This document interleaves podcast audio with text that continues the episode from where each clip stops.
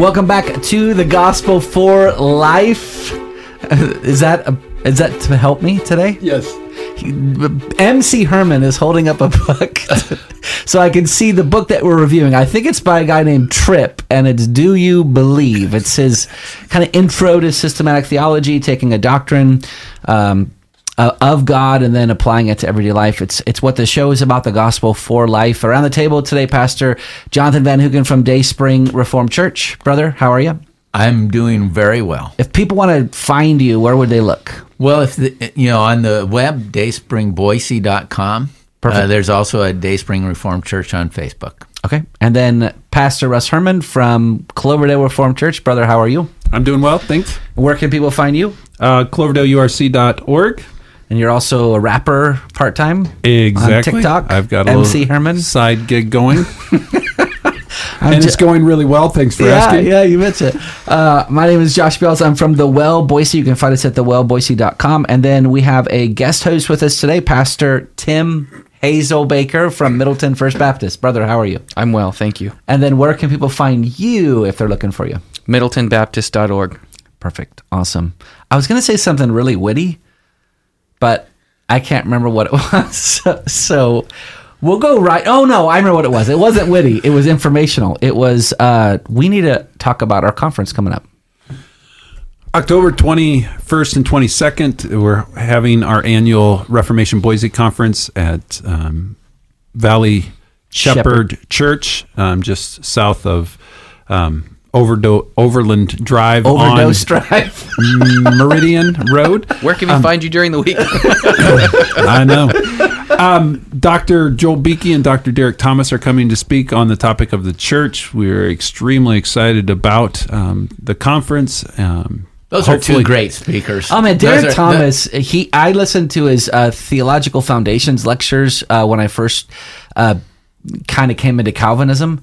So helpful, so helpful, so and good. easy to listen to. Oh, I mean, yeah. he's got that Great Welsh, Welsh Welsh accent. accent. It's Yeah. just an easy. He's in just a wonderful man to listen to. Yep, and he's a Ligonier fellow. Yes.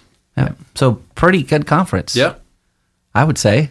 It's we're- worth it's worth the admission yeah, price. Yeah, right? we we we swang. You will for sure get for your the money's worth. yeah. Yeah. Yeah. To we- the free conference. Tim, you've come to our conference before. Mm-hmm. Yes. How would you rate it on a scale from one to ten? Uh, I And it's, remember, there's a lot on the line in how you answer this question. there it was perfect.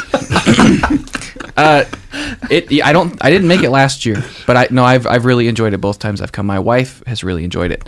You know, one thing that's been great is um, we you know we, we used to listen to preaching together all the time. You know, before I was a pastor. Yeah. And so one thing that's nice is when we go to ReformCon, we get to drive home and talk about what we heard, which is you know it's just not as common anymore. Yeah. Since I took up the mantle. Yeah, awesome. Well, we're glad that uh, you've, you're here on the program. We're us glad today. for that unbiased Yeah. plug for the conference. That's right. All right, so we are talking about uh, God's sovereignty. Shameless is what Sha- that was. Yeah, it was. Shameless. Hey, that's pretty much what this show is.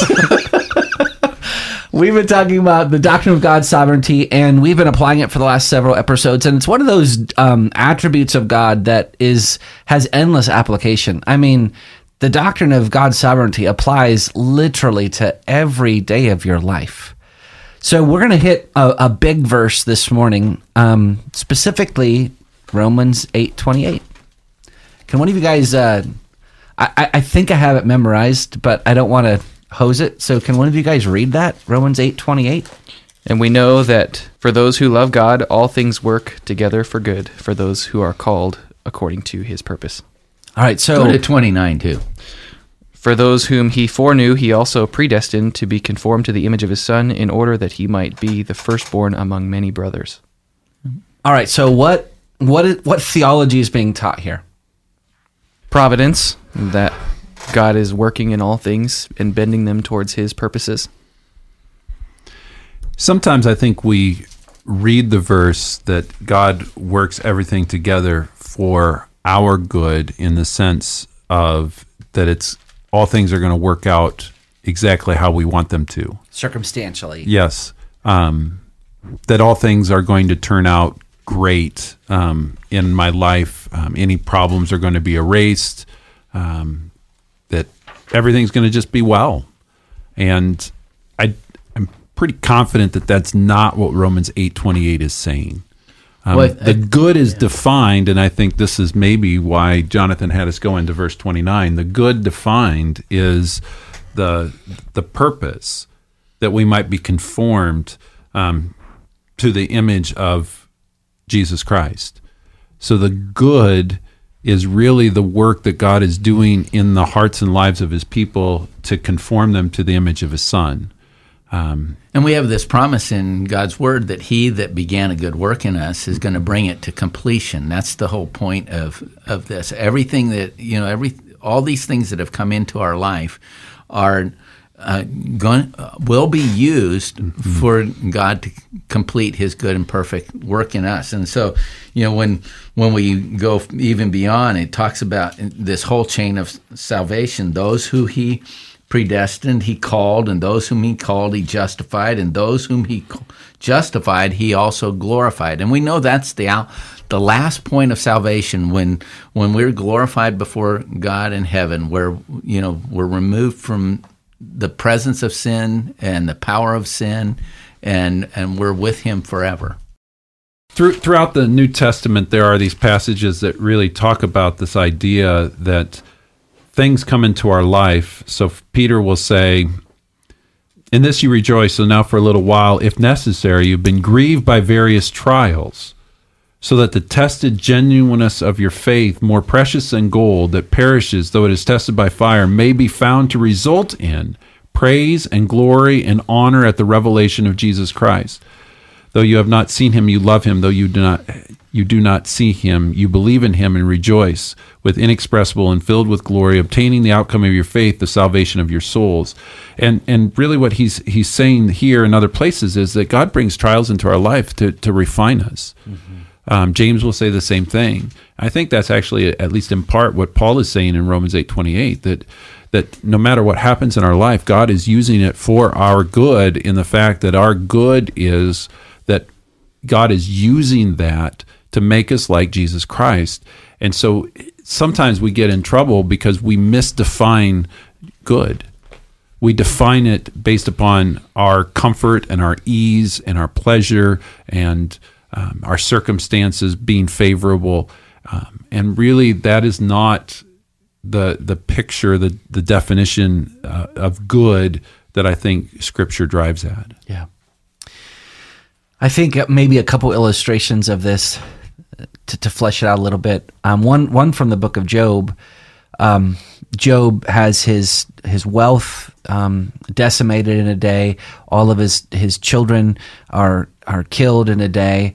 Um, his wife um, eventually kind of turns against him, at least kind of rebukes Job, and then Job's friends start piling it up, and then the whole middle part of the book is just the sufferings of Job, and um, how is God going to cause all of those things to work together for for Job's good? And if you're tracking with the theology of the book, you get to chapter 38, and then God shows up and He starts speaking. Um, and the end of the matter is that Job says, I have heard of you with my ears, but now I see you with my eyes and I repent. And the idea is that before Job even got his stuff back, his circumstances, before God gave him wealth and his children again, um, n- new children, it was enough that he saw God. Um, and that's what trials do. I mean, look, Romans 8:28 isn't for the person who's living high on the hog. It's for the person who's living down in the valley. And um, what we often need is to see that our greatest good is not our circumstances, but our greatest good is seeing God, knowing who He is and His attributes, um, communing with Him. And sometimes trials have a way of of of tuning our our um, spirits and souls into God in such a way where prosperity doesn't. I mean, how many times do we look at David in the book of First and Second Samuel, where when he's living in the palace, that's when he's in his most dangerous season, and when he's living on the on the run, that's when he's closest to God.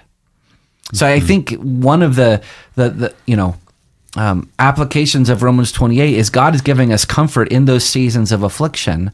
He wants us to know that this really will work out for good, and the good is, namely, seeing more of God, mm-hmm. understanding who He is. I think too, if if you think about the good that came out of Job's life, we're all talking about it. Job is a proverb for all of us who, when we go through suffering that's nothing compared to what Job went through, we can say, well, we certainly learned this from the life of Job.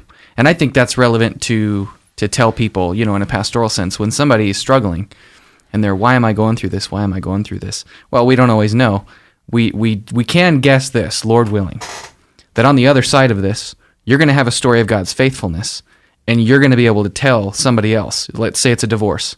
Why am I getting divorced? Well, I don't know. Someday, hopefully, uh, once you inevitably meet somebody else who's getting divorced, you can tell them, well, look, I've been there. I know what you're going through. It's awful. The Lord was faithful to me to, through my divorce, and this is how He was kind to me, and this is what He taught me, and this is how He grew me. That's you know that's another. What's the good that's coming out of our trials and those all things? And there are going to be times when we might not ever get to see the, the purpose behind it. Um, Elisabeth Elliot wrote a book called These Strange Ashes. And it was from a time in her life before she was married to Jim Elliot, before she was Elisabeth Elliot, um, where she was doing missionary work and they were doing all this translation work in this remote um, village and, in South America. And, and literally all of their work went up in ashes. It all burned, and she they never recovered it. All of this work where they were translating the Bible into the language of these people, and they lost it all. And in the book, it's it's fascinating. She basically says, people sometimes come up to me and say, "Well, God did this, was doing this because," and she said, "I don't need a because." I don't need to know the purpose behind why God chose to do what he did. God is God. Mm-hmm. And it's enough for me to say he did it and I trust him. And I, mm. that's that I believe is really the, the heart of what it means to, to apply sovereignty to life. That we don't need the because. That's yeah there's there's strange ashes there we recognize there's evil in this world this passage is not saying that all things are good. It's saying that god works all things for good. And uh, and it also says we know. This is not a matter of conjecture. This is not a matter of opinion. We know that because we know who God is, that He's in control of all these things. And, you know, we began by saying, you know, um, where this is all leading for the believer. Um, you know, we know that there, you know, there's glorification on the other end, and there's passages that are going to refer to that. We know that if our earthly tabernacle, that you know, the body that we're in, that we're dissolved, we have a building of God, a house not made with hands, eternal in the heavens. So these are the things that we know. All this is tr- moving toward a finish, uh, which is the beginning of everything. To add to what uh, Russ was saying. Oh, Go ahead. You got 30 seconds. 30 you can seconds. Do it. 20 seconds. in Esther, uh, her cousin comes to her and says, Maybe you've been set up for such a time as this. He doesn't claim to say, You've been set up for such a time as this. Remember, Alistair Begg was preaching on that text, and he said, It's usually not a good idea for us to try to interpret our circumstances immediately. And that's that's good for us when we're in trials, is to not try to dot every I and cross every T. But trust that God is in control of those circumstances. Absolutely. Well, you've been listening to the Gospel for Life. We'll see you next time.